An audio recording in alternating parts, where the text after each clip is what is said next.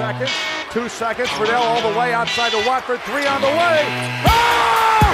It went in! It went in! And Indiana wins the ball game!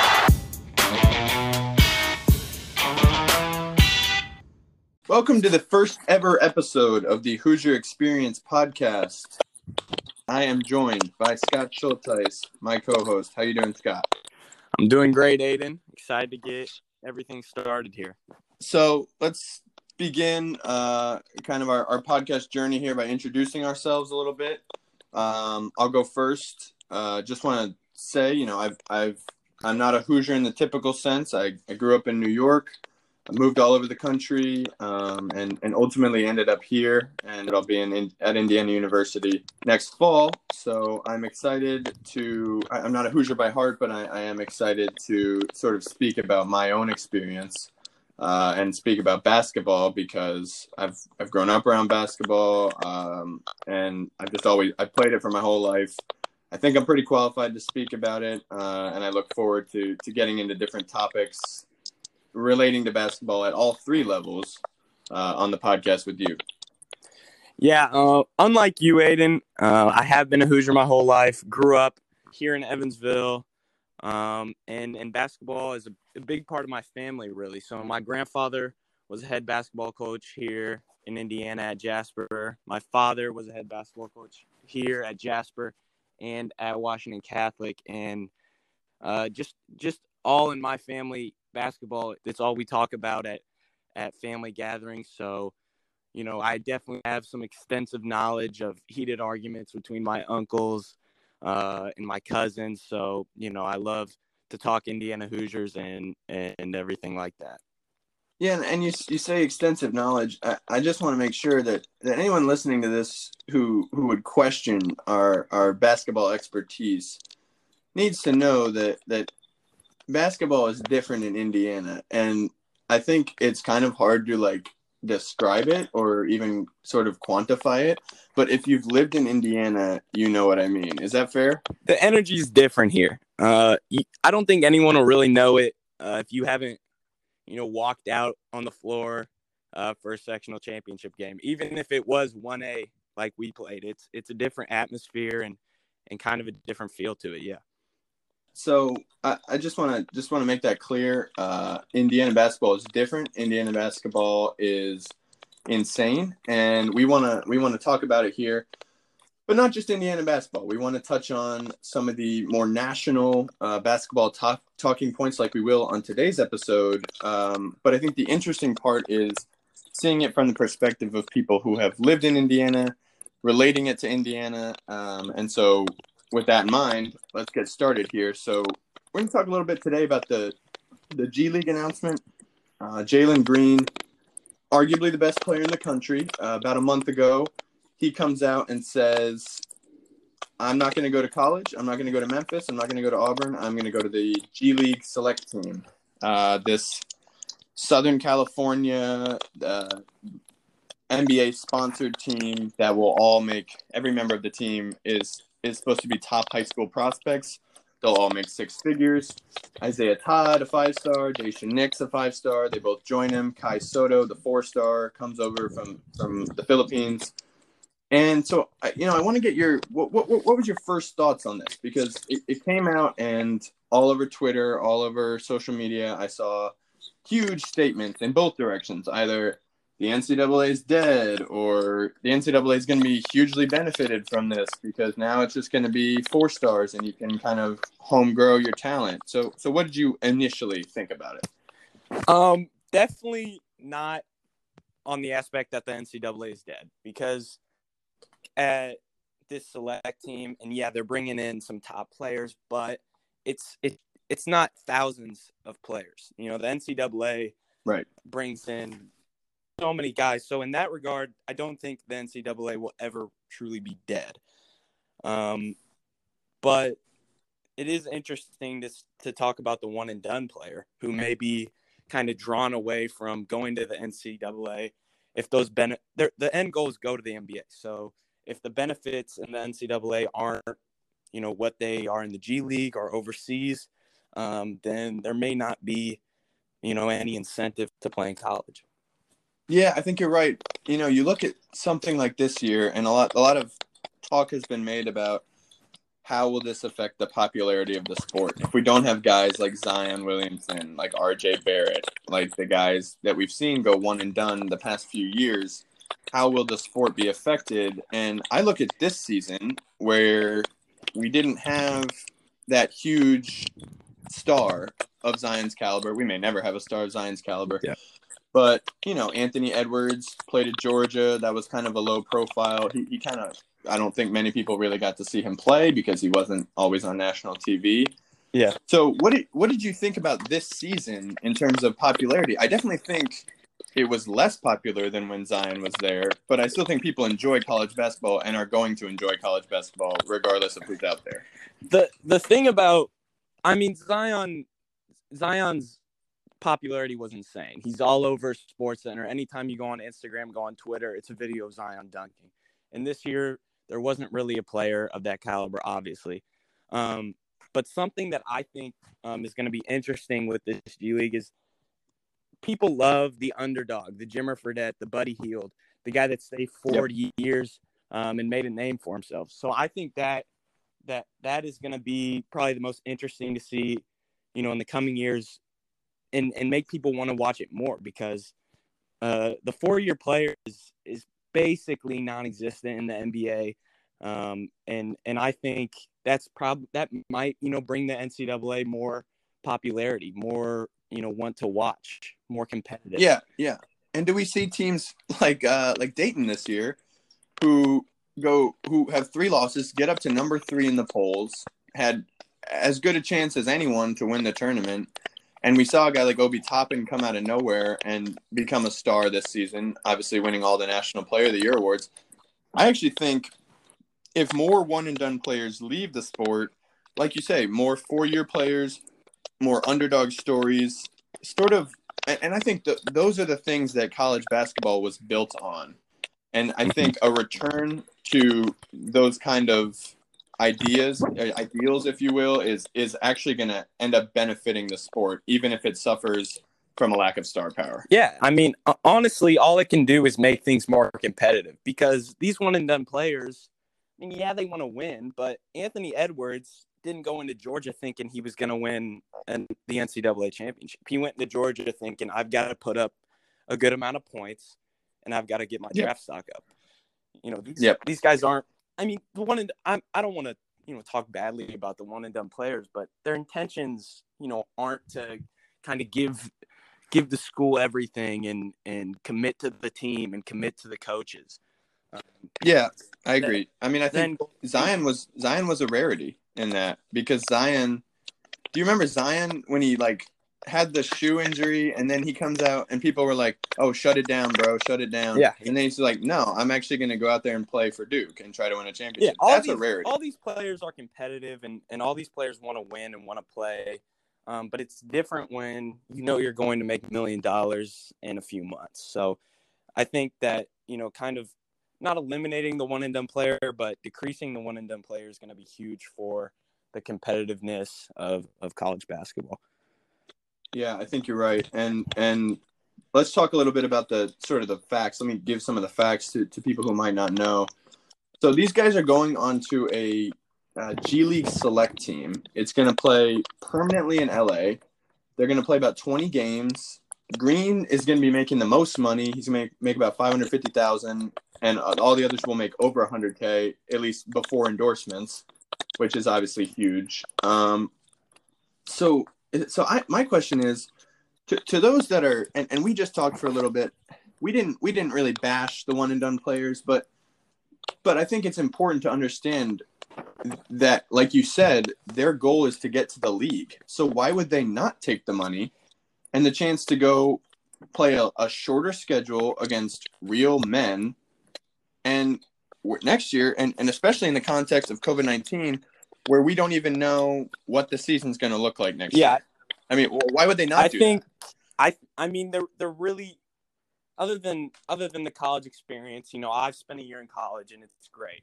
Um, right. But you know, I think guys like R.J. Hampton, uh, LaMelo Ball, he didn't really have a chance to go to college, but you know, they looked at it. Why would I go play against probably lesser competition. Um, when I can go overseas, play against grown men, make money while doing it. Um, and and the the incentive is slim for the NCAA right now. Right. And so so what what do we think? Do we think because you think about a one and done player choosing a school, and when he chooses the school, the fans go insane. We just saw it with Khristian Lander choosing IU. Yeah. Speaking about IU, Khristian Lander comes out and says he's reclassifying to the class of 2020. He's a five star point guard. He's coming in next season. IU fans go crazy. Is there a I, see? If I'm a one and done prospect, I have to seriously take into account how good of a feeling it would be to just be the man on campus for a year. What what would it be like at IU if if IU lands a top three, four, five prospect and he produces? If if IU had a Zion, I mean, uh, we can kind of go a couple years back to how kind of huge Cody Zeller was, how huge Victor Oladipo were for IU. I mean, they're celebrities on campus, and yeah, I mean, it if if that experience is is different than one you would get um, in the G League because you know everyone knows you and everyone you know wants to talk to you, wants to take a picture with you. So you know that's definitely an interesting experience. Definitely one that you know is is still um, like interesting to to high school players and um, yeah, just college the college experience in general. You know, you're it's it's good for it's it's an it's good for for any player. Yeah, I think it's it's something we've we've all who've played basketball have wanted that feeling, right? To yeah. go walk around campus, everyone knows who you are. You're you're you know you're you're just you're just a celebrity, like you said. So I, I think, I do think. What do you think about this? Do you think in the future how many of these guys are still going to see that and go, okay, yeah, I want that. I don't want to go to the G League and just sit in LA for 20 games. And I think it, do you still think there will be some top 10 guys who go, yeah, okay, I'm going to go to college for a year or two well, yeah. years? I mean, if, if, if there's a guy that like a Trae Young who said he thinks he's a little bit better than he's ranked, so I'm going to go to college and I'm going to put up 20 and 10. Um, and then I'm going to be a top five pick. So, I mean, there's, there still is you know, an incentive for that. But if you're Jalen Green, you know, why why go to college? You're probably yeah. You're, I mean, as far as talent wise, he's he's one of the best players and will be in that draft class. So, I mean, it's yeah. it's it's just tough. Yep, it makes total sense, and and I wanted to to switch gears here. Still talking about this, but Penny Hardaway. So so Jalen Green comes out and says that he would have chose Memphis if he had gone yeah. to college. Um, and so Penny Hardaway uh, comes out and says he, he goes on this little rant about Jalen Green and he, he calls it tampering. He says the NBA is tampering uh, with uh, with prospects like Green and Todd. What, what do you think about that? Well, because I, I, I see that and I'm like, well, dude, just just let let the prospects go. Let the prospects do what they want to do. If you're recruiting this guy, you know he has that option, and if he ha- if he chooses that, then it's just like he chose another school. I mean, you lost. Now move on from that. Tampering by the by the G League. This is, you know, this is just a better opportunity for him.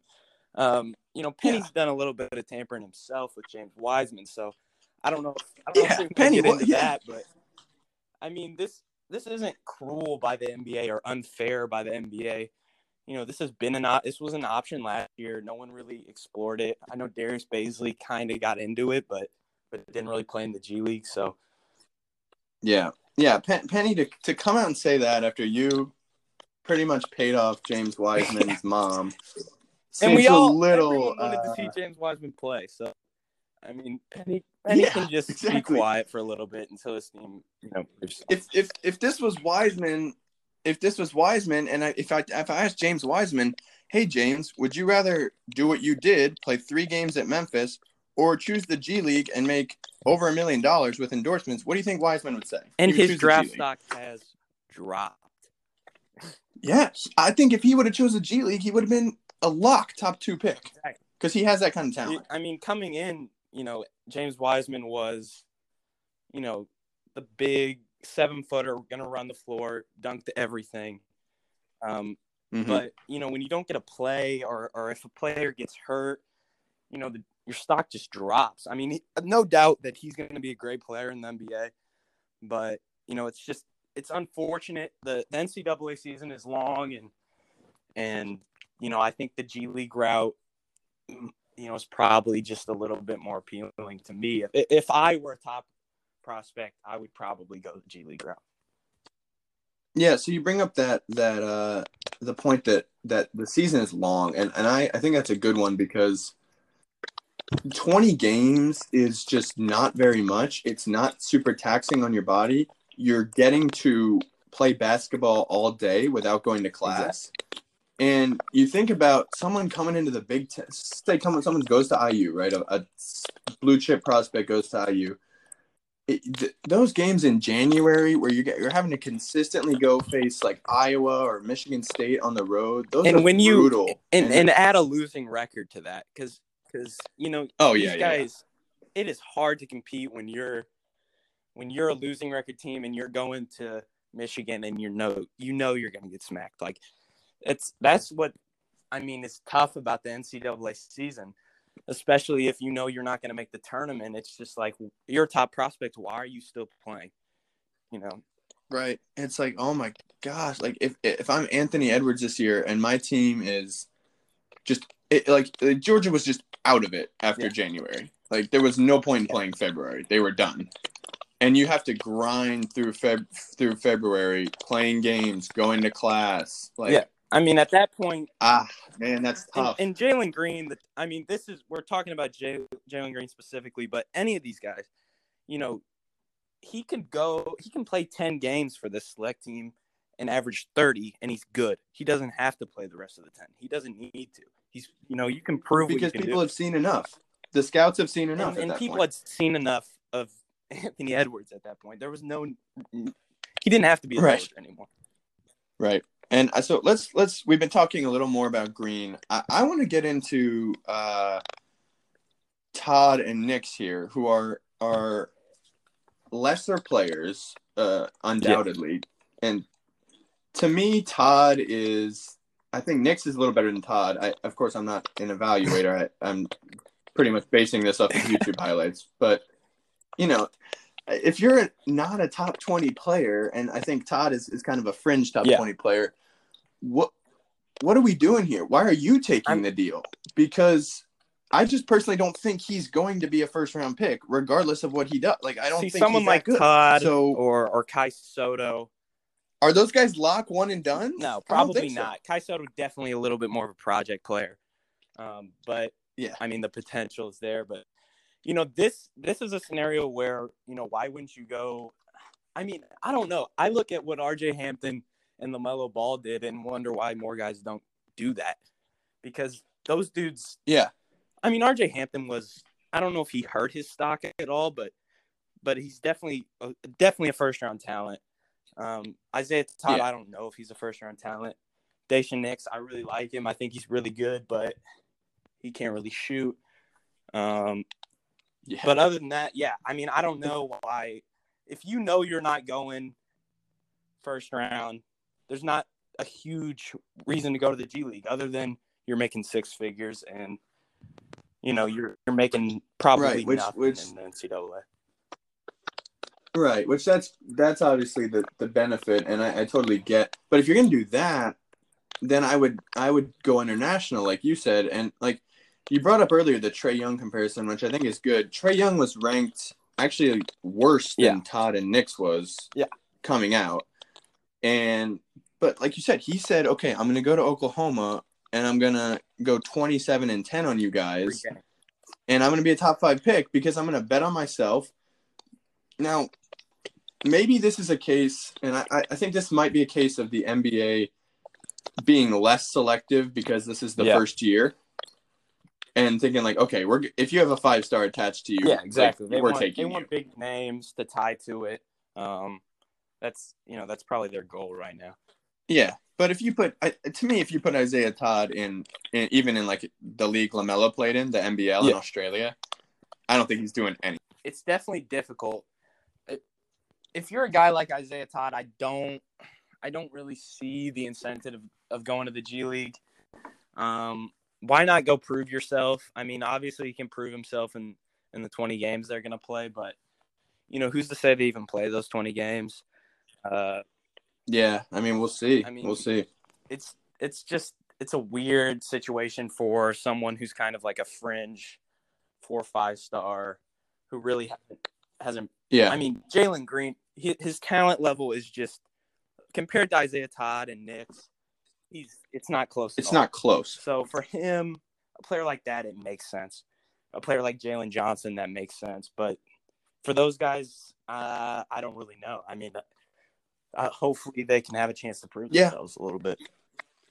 Yeah, you know, Isiah, Isiah, if you're listening to this, go prove me wrong. But I, I don't think uh, we'll see. So the last thing I wanted to talk about, and, we, and we've sort of touched on this already, but the the appeal of uh, we we haven't really talked about the tournament yet, right? And the tournament is, I, I would argue, is certainly a bigger. I'd say the tournament it's an argument. Probably the biggest factor of the NCAA season. Um, as far as draft, 100%. you know, that's the chance to make or break Hundred percent. you know your career in the NBA. Like, do you want to get drafted? You've got to do something in the NCAA tournament. Yeah, because and and I've I've heard, you know, all along, and, and people always say it that that the owners only watch Yeah. the tournament, and this is kind of interesting because the NBA owners, like a Michael Jordan, who we know has has certainly had his fair share of, of missed draft picks, the owners watch the tournament and they base a lot of what they they they and you know there's pressure from the Yeah. owners if you're a GM.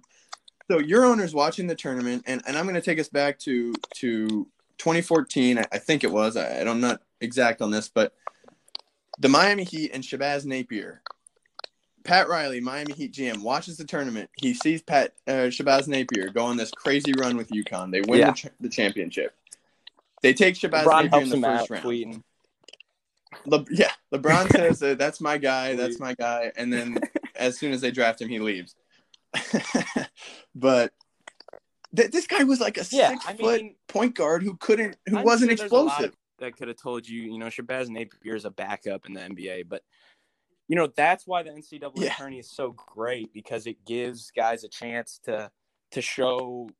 I mean, you're at the high. I mean, that's the highest stage of March right there. Everybody's watching, so if you Yeah. can go out and put on a show in the tourney, then you know you're definitely guaranteed a first round pick. Um, if you deep run and Yeah, I mean, I'd even I'd I'd take that a step further. Jordan Poole was the first round pick because yeah, he hit Jordan one Poole, shot. Uh, he was. I like Jordan Poole. He was terrible for the Warriors, and he played a ton. He wasn't that good for Michigan. I don't he just hit a he- shot. I, I don't think against I, Houston. I mean, I watched a few Warriors games. I don't think I saw him make a shot. Like genuinely, I saw him brick probably 53s. Like he he had a bad year. He like this guy, and I remember because he was at La Lumiere, where or I have some background at La Lumiere. My dad used to coach and work there. He was the sixth man on Lalu's team. He goes And to Lalu's a great program, but not hits a Montverde. So six man at Lalu is you know Right, right, right. Yeah, it's important to say Lalu is like a top ten program. That being said, Yeah. he was the sixth man. He goes to Michigan. He hits his shot his freshman year to beat Houston from basically half court. We all know it. Everyone knows what I'm talking about because that's how this guy got popular. He comes back. He barely does anything. He averages like 12 points, and then he's a See, first round that pick the, the next year. Jordan Poole comparison is why a guy like Isiah Todd should go to college. You know, give yourself a chance to, to Exactly. do something. Go to college, and and maybe you're the guy. Don't go to shot. Duke. Maybe though, you're the Dante Too many guys are going to Duke, and you're not are going to Kentucky, and you're not getting a chance to prove yourself. Immanuel Quickley, I thought he was really good in high school. Went to Kentucky. I don't I don't understand why so many guys. I mean, I know you want to play with other good players, but they're they're not giving themselves a chance. I feel like. I think you're right because you look at guys like when the guys who are able to get the tournament bump that we're talking about don't go to blue bloods Yeah. most of the time. Most of the time, it's the surprise team. It's Jarrett Culver last year on Texas Tech, and he was good the whole season. But Jarrett Culver, you know, remember you remember Dante Yeah, DiVincenzo for Villanova. He was a tournament. freaking top twenty probably the best player, one of the best players in the tournament. In the national championship game, he was probably the best Yeah. player on the floor.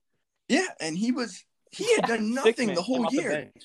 and then he comes out and just dominates in the tournament and he's he's like the 17th pick or whatever he was so to me i i still think the greatest thing the ncaa has going for them is the lure of the tournament the lure of the big stage obviously we didn't have it this year but which probably ended up hurting some people every year there are two or three people who just Yeah. ball out in the tournament and get drafted higher than they should or and, and not to say that some people haven't justified that. DiVincenzo hasn't been terrible in the league.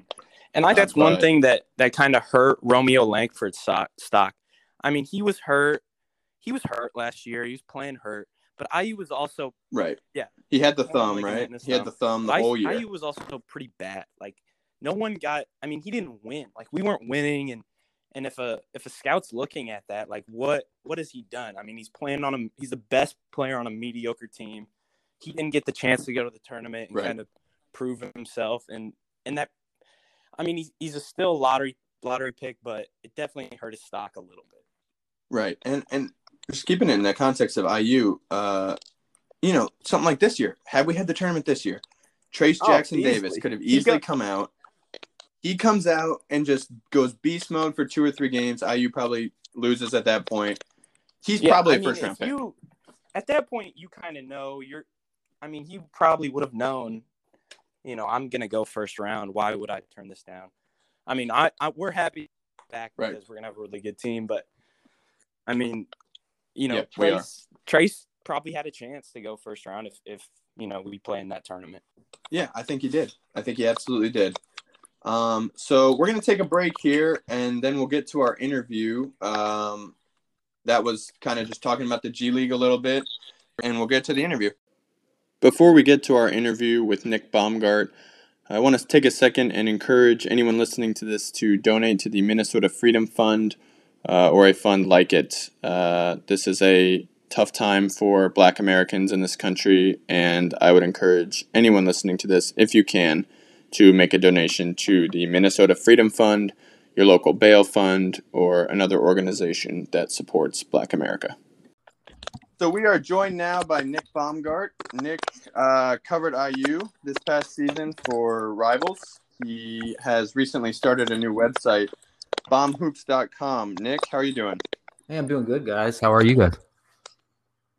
Well, we're doing well, ready to talk some Indiana basketball and and everything like that. So uh, let's get started. Yeah, so uh, we want to have Nick on because I think he is uh, interested in many of the things we are, uh, namely IU basketball and, and high school basketball in Indiana. And I wanted to start, Nick, with something that we kind of have formulated this podcast around, which is the idea of the Hoosier experience. So I have been all over the country, and when I got here to Indiana two years ago, I just it, it just realized that basketball is just so different here than anything else. So you played, you were a pretty good player in high school. You played some college ball. What do you think about that? The the idea that that in Indiana basketball is just different. Well, sure. I I, I did a, a stint out in western Colorado in the mountains uh, for about three years outside Aspen, and uh, this was maybe five years ago. And so I would go to games, Glenwood Springs High School, Aspen High School, and you know, there's there's seventy people there, fifty people there. Um, so I don't know. You know, you, you, you come back to Indiana and, and there's 2,000 at a, at a bad high school game, right? And uh, so, yeah, I mean, I just think just based on our culture here, just, you know, there's, you need something to do, you know, and in Colorado, it was, I was told people it was funny. There was like a ski lift that would, that would go out of the back of Aspen High School. That's their th- right. That's their thing in Colorado. And in, Right, in right. Indiana, we need something to do, and, and we've just we've just latched onto it. And over the years, and and certainly Bobby Knight helped that, right? Um, exactly. right. But you know, it, it's kind of become who we are as our fabric. Yeah, I think that that's an interesting point. I just think it, it is. I've lived in like four or five different states, and you know, I lived in North Carolina for a couple years, and went to like you know a couple Duke Carolina games, and it, it's crazy. And they call themselves the Hoop State, but I think the the kind of energy for around high school basketball here uh, is just kind of unmatched. So so I want to talk about that a little more. You've been you've come sort of come back. I think is that correct to covering high school basketball. Well, yeah. I mean, my my background, you know, I, I um, out of out of college, uh, I taught high school and, and coached outside Indianapolis at uh, Greenfield Central, and you know, just kind of wanted to see the see the world a little bit. I'd lived in Indiana my whole life, and and I'm to people that likes to get out and, and see things and understand things that are different, right? And so I left and, and came back, and um, I I got back into teaching a little bit and had an opportunity to get into the media, and so I went to work for ESPN Radio Evansville, and then you know, kind of from there, um, just kind of submerged myself back into it. Uh, I was covering a lot of high school stuff. And, you know, I grew up here, and and there's so many good players that, that go un, unnamed, unmentioned. Nobody talks about them.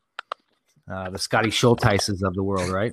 And uh, so, but seriously, you know, um, there's just so much talent, uh, you know, that was going unrecognized or not being, um, you know, not given its its due. So yeah, I mean, I just kind of, I'm a basketball Jones, and and if I wasn't going to coach or teach, um, you know the media side of it and and covering high school basketball i think that's where my my love is.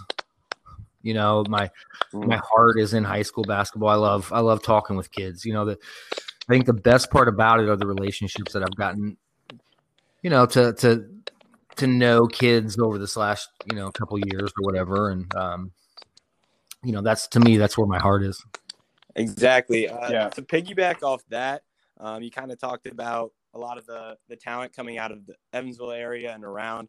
What are some underrated players you think that aren't really getting a lot of attention right now, but could break out in the next year and and you know maybe see some Division One or or low Division Two offers? Well, yeah, and I think so much, you know, we get caught up on levels and, and all that stuff. And I was the same way growing up. I get it. As I've gotten older, you know, my message to kids is is just to find some place that that's that's your fit, you know, that, that loves you and that you can love back. Um, but you know, it's, it's talking about kids specifically. I think you have to start with Isaiah Swope at Castle. Exactly. Yeah. He's having a great summer from what I've from from reports. He's been working out with KyKy Tandy, uh, who former University Heights, uh, Hopkinsville, Kentucky star.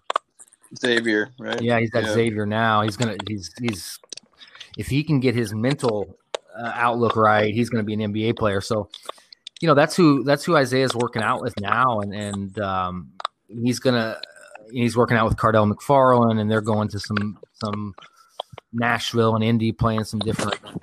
Uh, really, you know, some pros. The Teagues are up there. Uh, Lance Stephenson. So, you know, that's a kid that I, I got to know a long time ago, a couple years ago, and he's just such a great kid. Like he just is a good good person and a smart smart kid. Exactly. Definitely deserves some more attention next year from from. And he's got he's got you know he's short. And that's his thing. He's he's five ten, and people look at people who are five ten and they just in in the basketball world and it's it's short. You're too short. Exactly. So he's got to get over that. Um, but you know, as far as talent goes, he's that's that's my guy. I, I love his stealing. You know, he's got to work on some things. Got to cut down on some turnovers. Those are things every kid has to work on. As far as his intangibles and his raw talent, he's great. And then if you you know moving on, um, um, you know, under I started this this little podcast series right under the radar where I talked to some different kids around the state that that were under the radar, and then you you start. I mean, it's such a blanket phrase but you know, at Reitz, you have you have Owen Dease. Now it's his team, mm-hmm. right? Lander goes to, to Bloomington this year, and so it's now it's his team. Yeah. And you know, the knock on Owen has been his motor. Uh, Owen has prob- probably the five nicest, sweetest plays you've seen all season last year. Very smooth when he wants to. He's so smooth. You know, his next step is just getting his motor, and I don't know. That's that's playing hard. That's just that's just playing his butt off, but he should average 20 points a game next year easy. Um, Yeah. you know, he's he's he's a he's a talent. Mhm. Um, moving on from you know, if you want to talk about guys who actually have Division One offers, uh, Blake Sisley at Heritage Hills is great.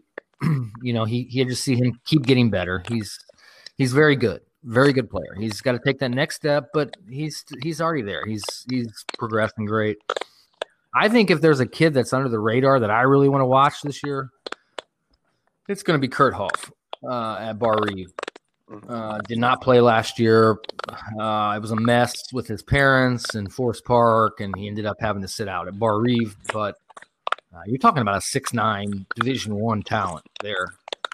Yeah. So, um, you know, we could keep going. You know, Jace Kelly at South Spencer. Michael Donahoe's a kid who's who's really under the radar. He's Donahoe's awesome. We played Donahoe this year. He lit us up.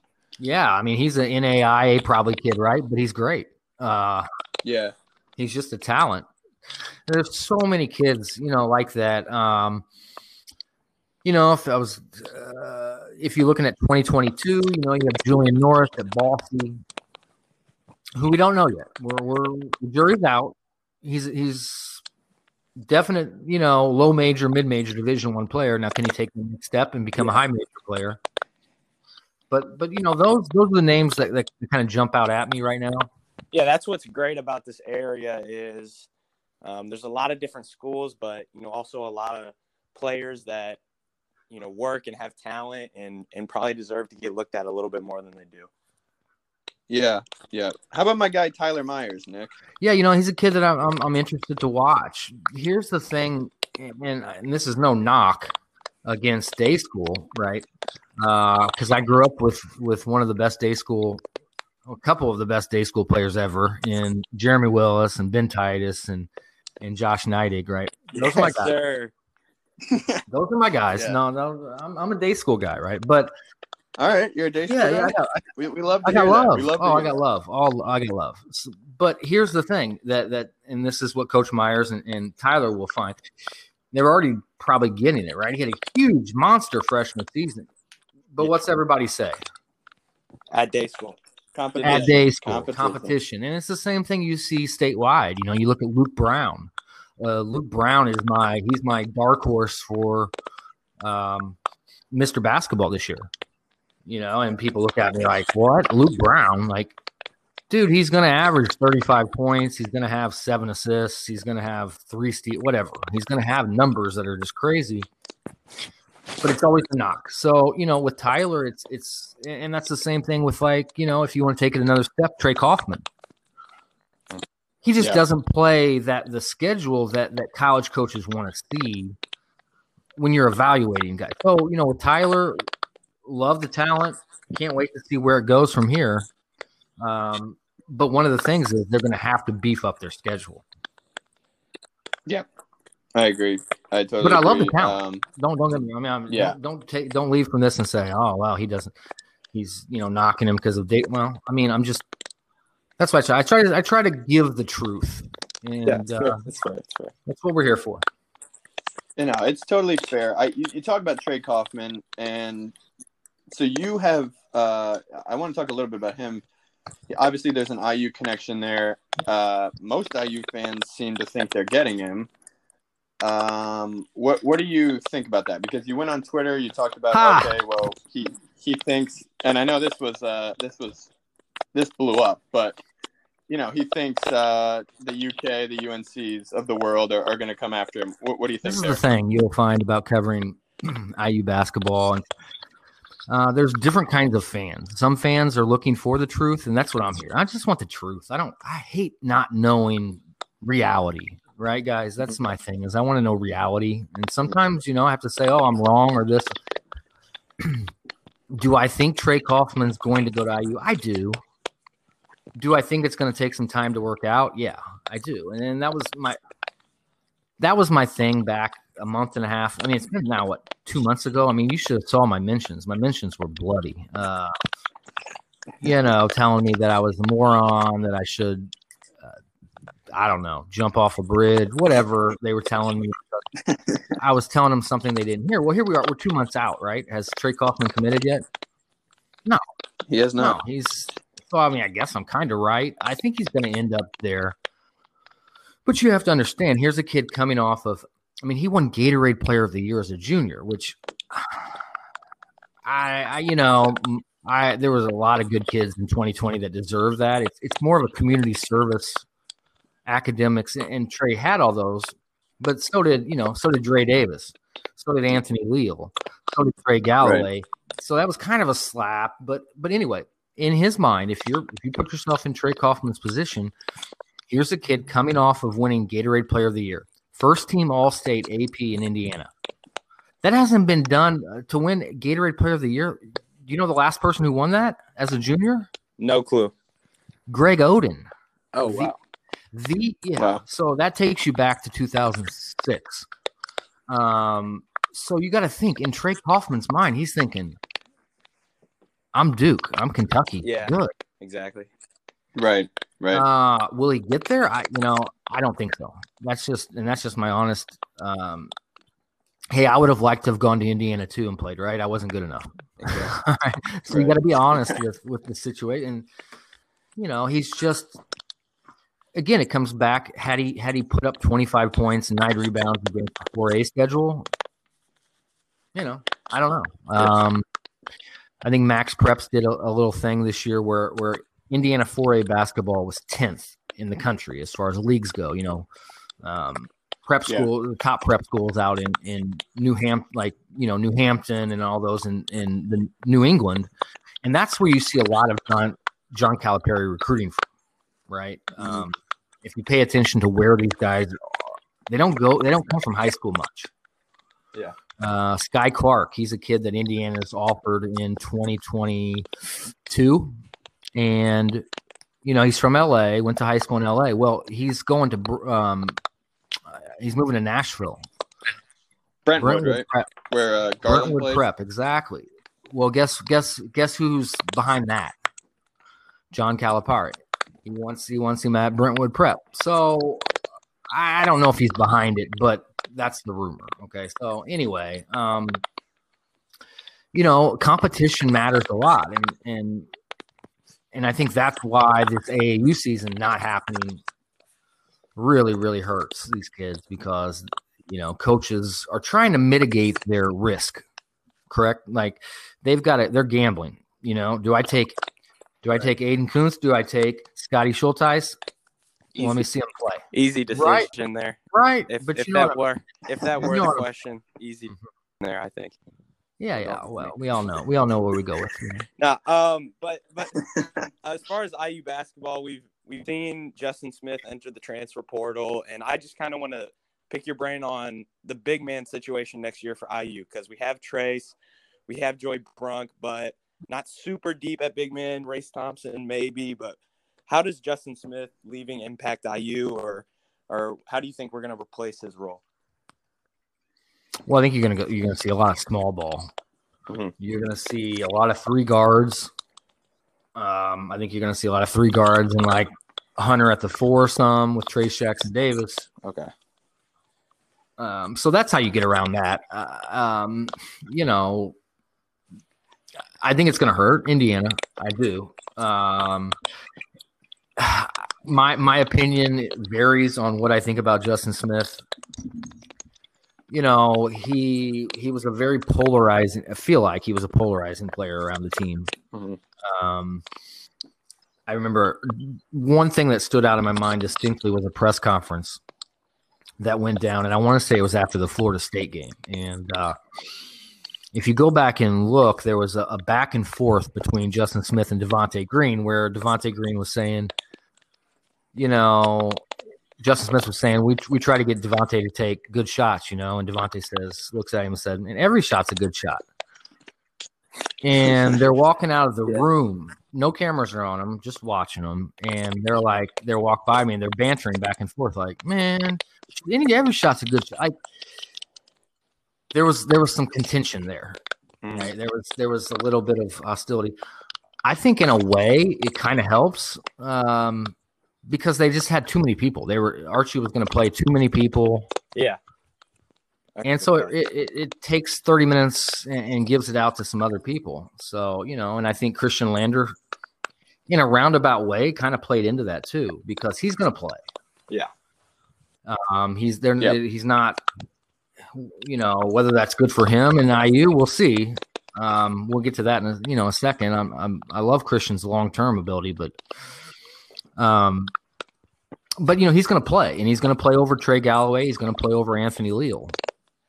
So you need time, and I think Justin Smith will even help there. Um, you know, we'll see. We'll see how a lot of it's going to come back to Jerome Hunter. Can Jerome Hunter pick up the rebounding? Yeah. And that's kind of Yeah. tough because he I, he kind of played more on the perimeter this year. Didn't see him much inside, but that'll be a little bit exciting to see if he can switch up his role a little bit. Yeah, I mean, if you look, you know, he had a great finish to the season, shot really, really well. But now he's got to do all the other little things. Because if you look at his other stuff, like he just he didn't rebound real well. He didn't wasn't a great playmaker. Mhm. Um, but Yeah. but you know, it was his freshman year, and I that's I guess I guess we it's so easy. These guys are so athletic and so smooth and so good that we like to think like it's so easy. It's not that hard. It's but your first year in college playing college basketball is just it'll take your head off. Yeah, it's a big. I never. stage. It's a big stage. Uh, I like Jerome a lot. I think he's going to be really good, especially in a couple years. Um, but you know, it's Yep. a tough year for him.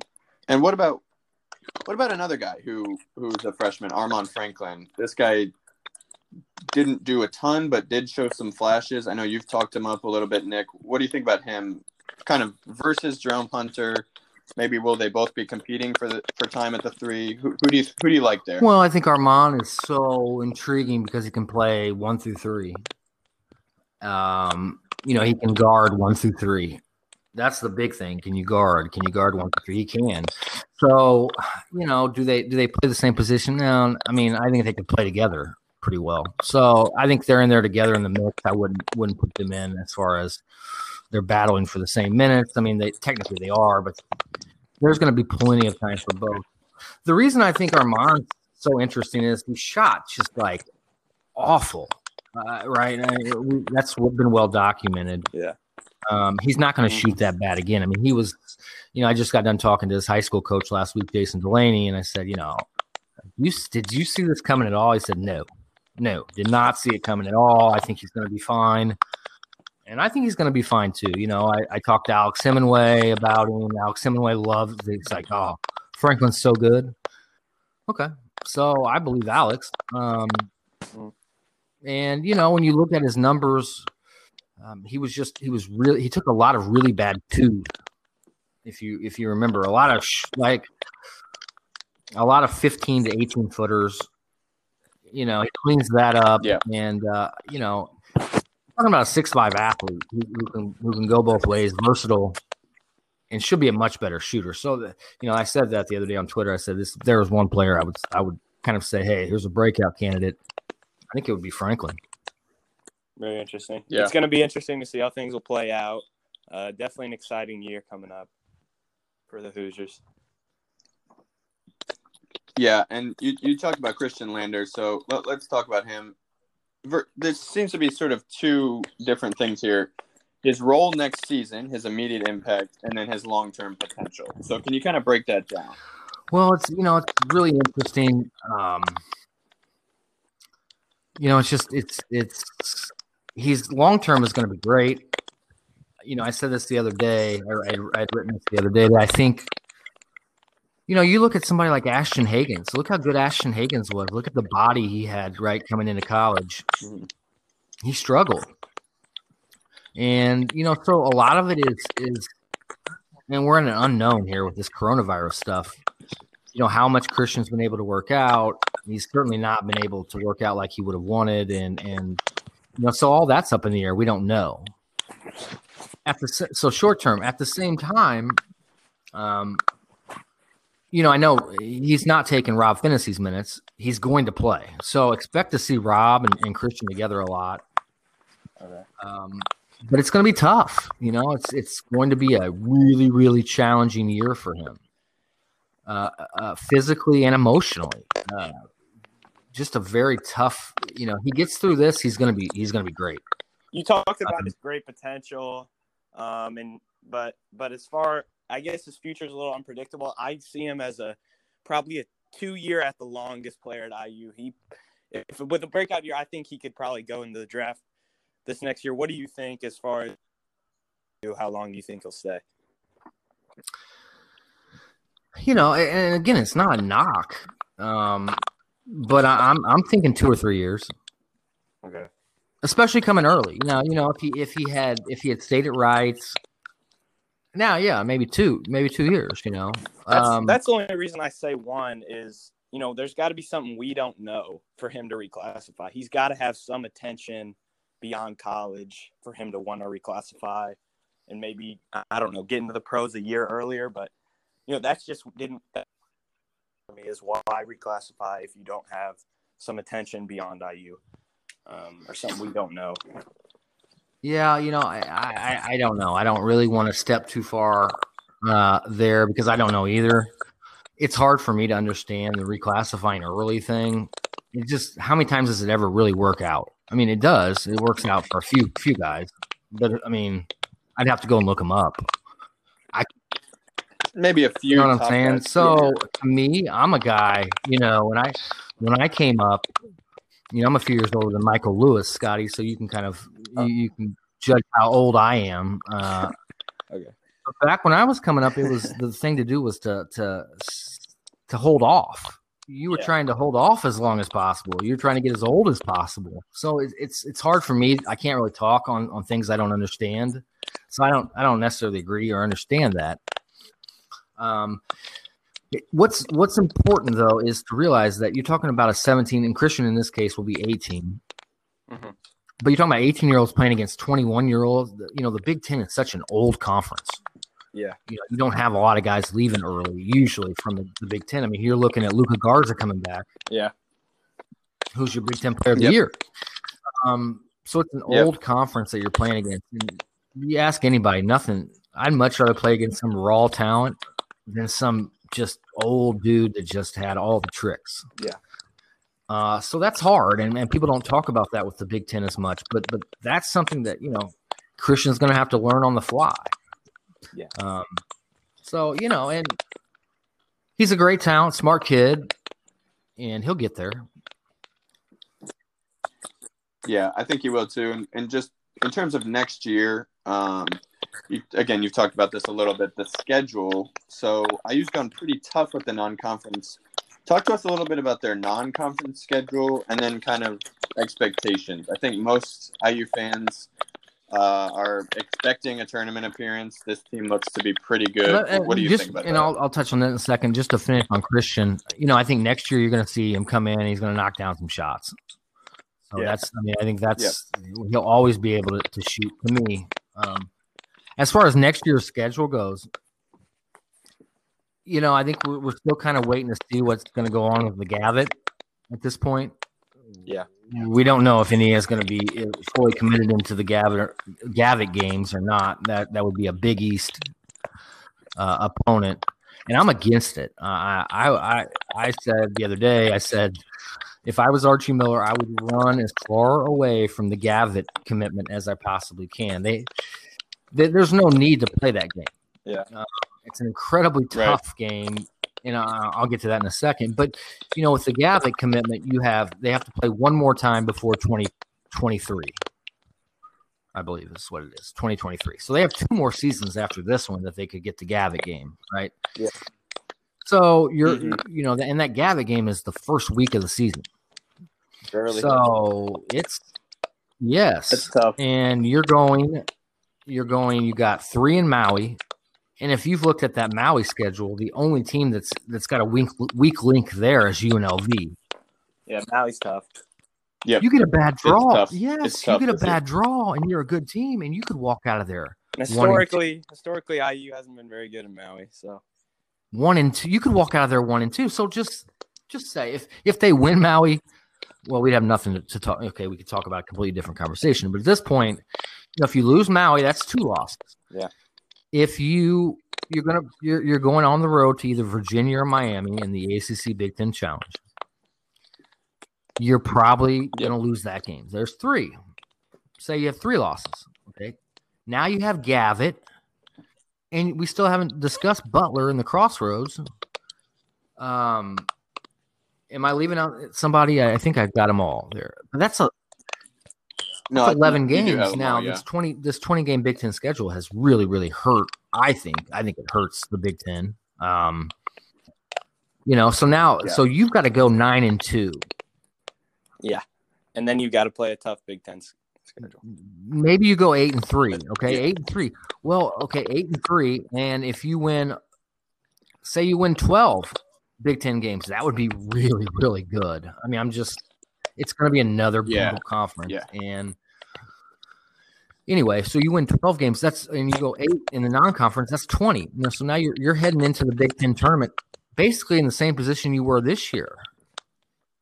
That didn't work out. I mean, Right. that I, I had Indiana firmly in the tournament, but you know what I'm saying? It, it was so. What I'm getting at, I guess, is the Gavitt game means to me. I think it means a whole, whole, whole lot because if you end up on the road somewhere, um, you know, you've you played what? You played Creighton at Yeah. home. You played Marquette at home. You played Seton Hall on the road.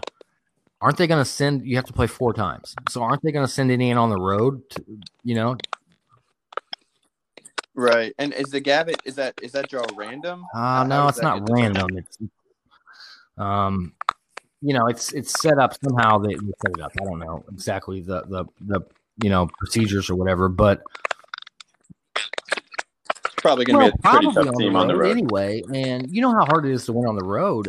I don't know. Maybe Indiana gets lucky and gets three home games out of it. I don't. I don't see. I think everybody would complain about that. But um, so that's that's just kind of where I'm at with the non-conference schedule. Uh, I don't care. Take the cupcakes. You know this this has really changed for me because at one point in my life, one point in my basketball, um, a couple years ago, I, I was every year I would I would say the schedule sucks. I hate the schedule. We, need- you know, I don't know. Just at this point, get to nine, ten wins in the non-conference. Yeah, we'll take it. we'll definitely. Your take Big it. Ten's so tough. Yeah. Right. Well, uh, I want to ask you one more question, uh, just about IU. I, I wanted to touch on. I just feel like we should on uh, Trayce Jackson Davis and kind of his expectations for this year. Uh, he had a bit, pretty solid year last year, and uh, he's he's going to be. You're really trying to centerpiece, get me in trouble here, aren't you? Um, yeah.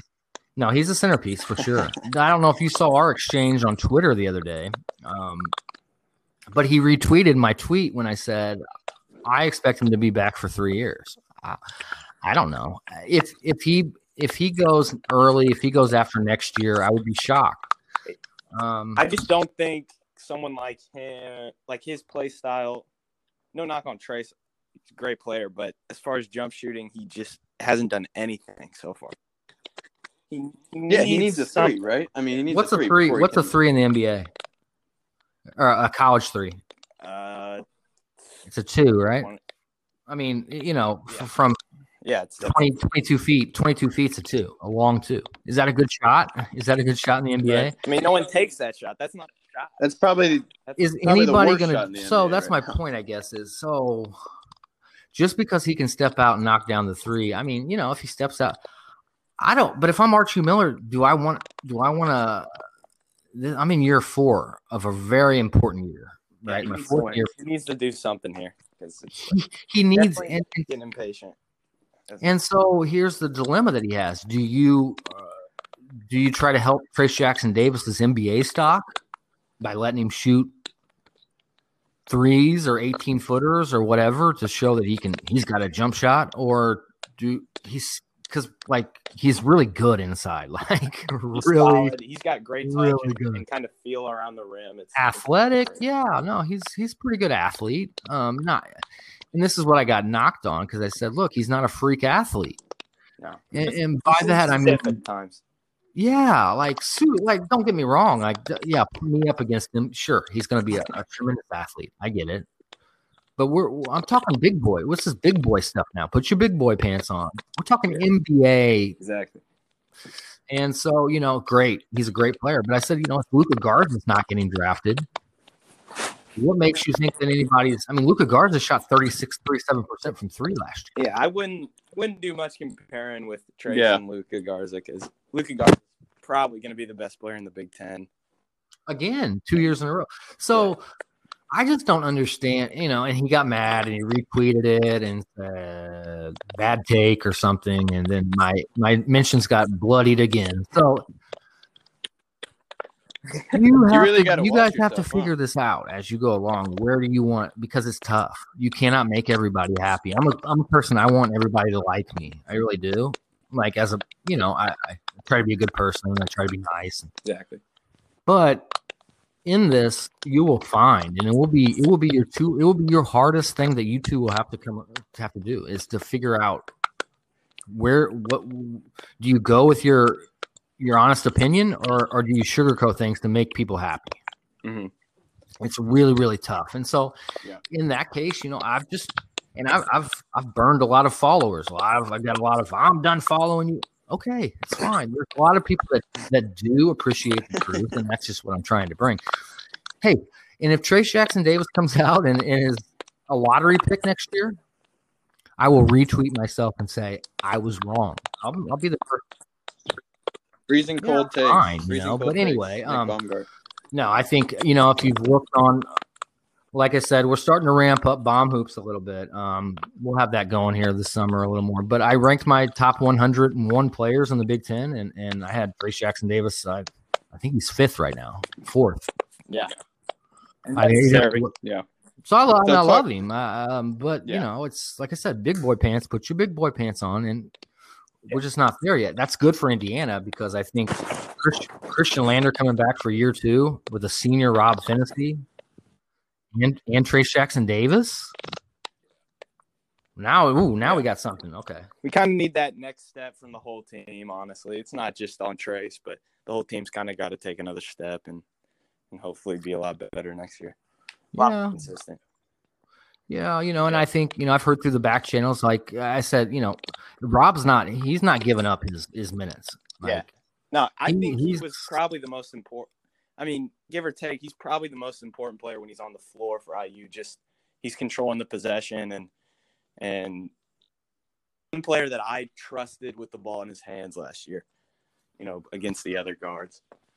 Well, I think him and Khristian really work well together too. They can they can kind of play off each other. Both can shoot the ball. Mm-hmm. Um, you, you know, both can make plays, both can get in the, in the lane, and and you know, if that to me, if I was Khristian, I would. That's all I would do. I would shoot threes, play defense, try to get to the lane, and find shooters because you're going to have some shooters around you next year. Yeah. If he does that, I mean, he's there's, there's you know, he's going to play 20 minutes a game. Khristian will play 20 minutes a game, and uh, and we'll see from, we'll see what happens. It's going to be get your popcorn out. It's going to be very, very interesting. Yes, yes, it will. Uh, Nick Baumgart. Uh, before we let you go here, I want to let give you a chance to plug yourself. What, what, are you doing now? We know you're working on BaumHoops. Uh, ah, the floor well, is yours. Uh, you know, like I said, BaumHoops. This we're getting that off the ground here, and uh, you know, just kind of waiting to see what's going to happen with the summer. It's it's really hard to me, like so many coaches and so many other people in the media, are waiting to see, you know, what these what's going to happen with AAU. I know EYBL canceled; they're they're they're done. Uh, there may be a tournament, I believe. They're putting together like a top top twenty five, eight about thirty AAU teams out in Vegas, um, which is always a good excuse to go to Vegas. Um, you know, um, you know, it's gotta kind of yeah. see what, what happens from there. But yeah, no, that's uh, that's that's kind of what what I'm. You know, I was I was with Rivals this last year, and uh, the website changed hands, and you know, people make decisions, and you know, you got to make decisions for yourself, and so that's kind of where that went. But um, but no, excited to right. kind of see what the next chapter here holds. You can find him at Nick underscore Baumgart on Twitter. Get out of his mansion. that keeps me. No, come on, that keeps me entertained, man. you know, you gotta be, you gotta be tough. No, Scotty, um, I really appreciate your father Ken's uh, friendship. Awesome. Kenny's a good I'll, guy. I'll tell him you said hi for sure. Okay, you do that anytime, guys. Yep. Thank you. Thank you. All right. You got it. Shout out Nick for uh, jumping on the pod with Scott and I. This has been episode one of the Hoosier Experience podcast. Stay tuned for episode two. It's coming soon.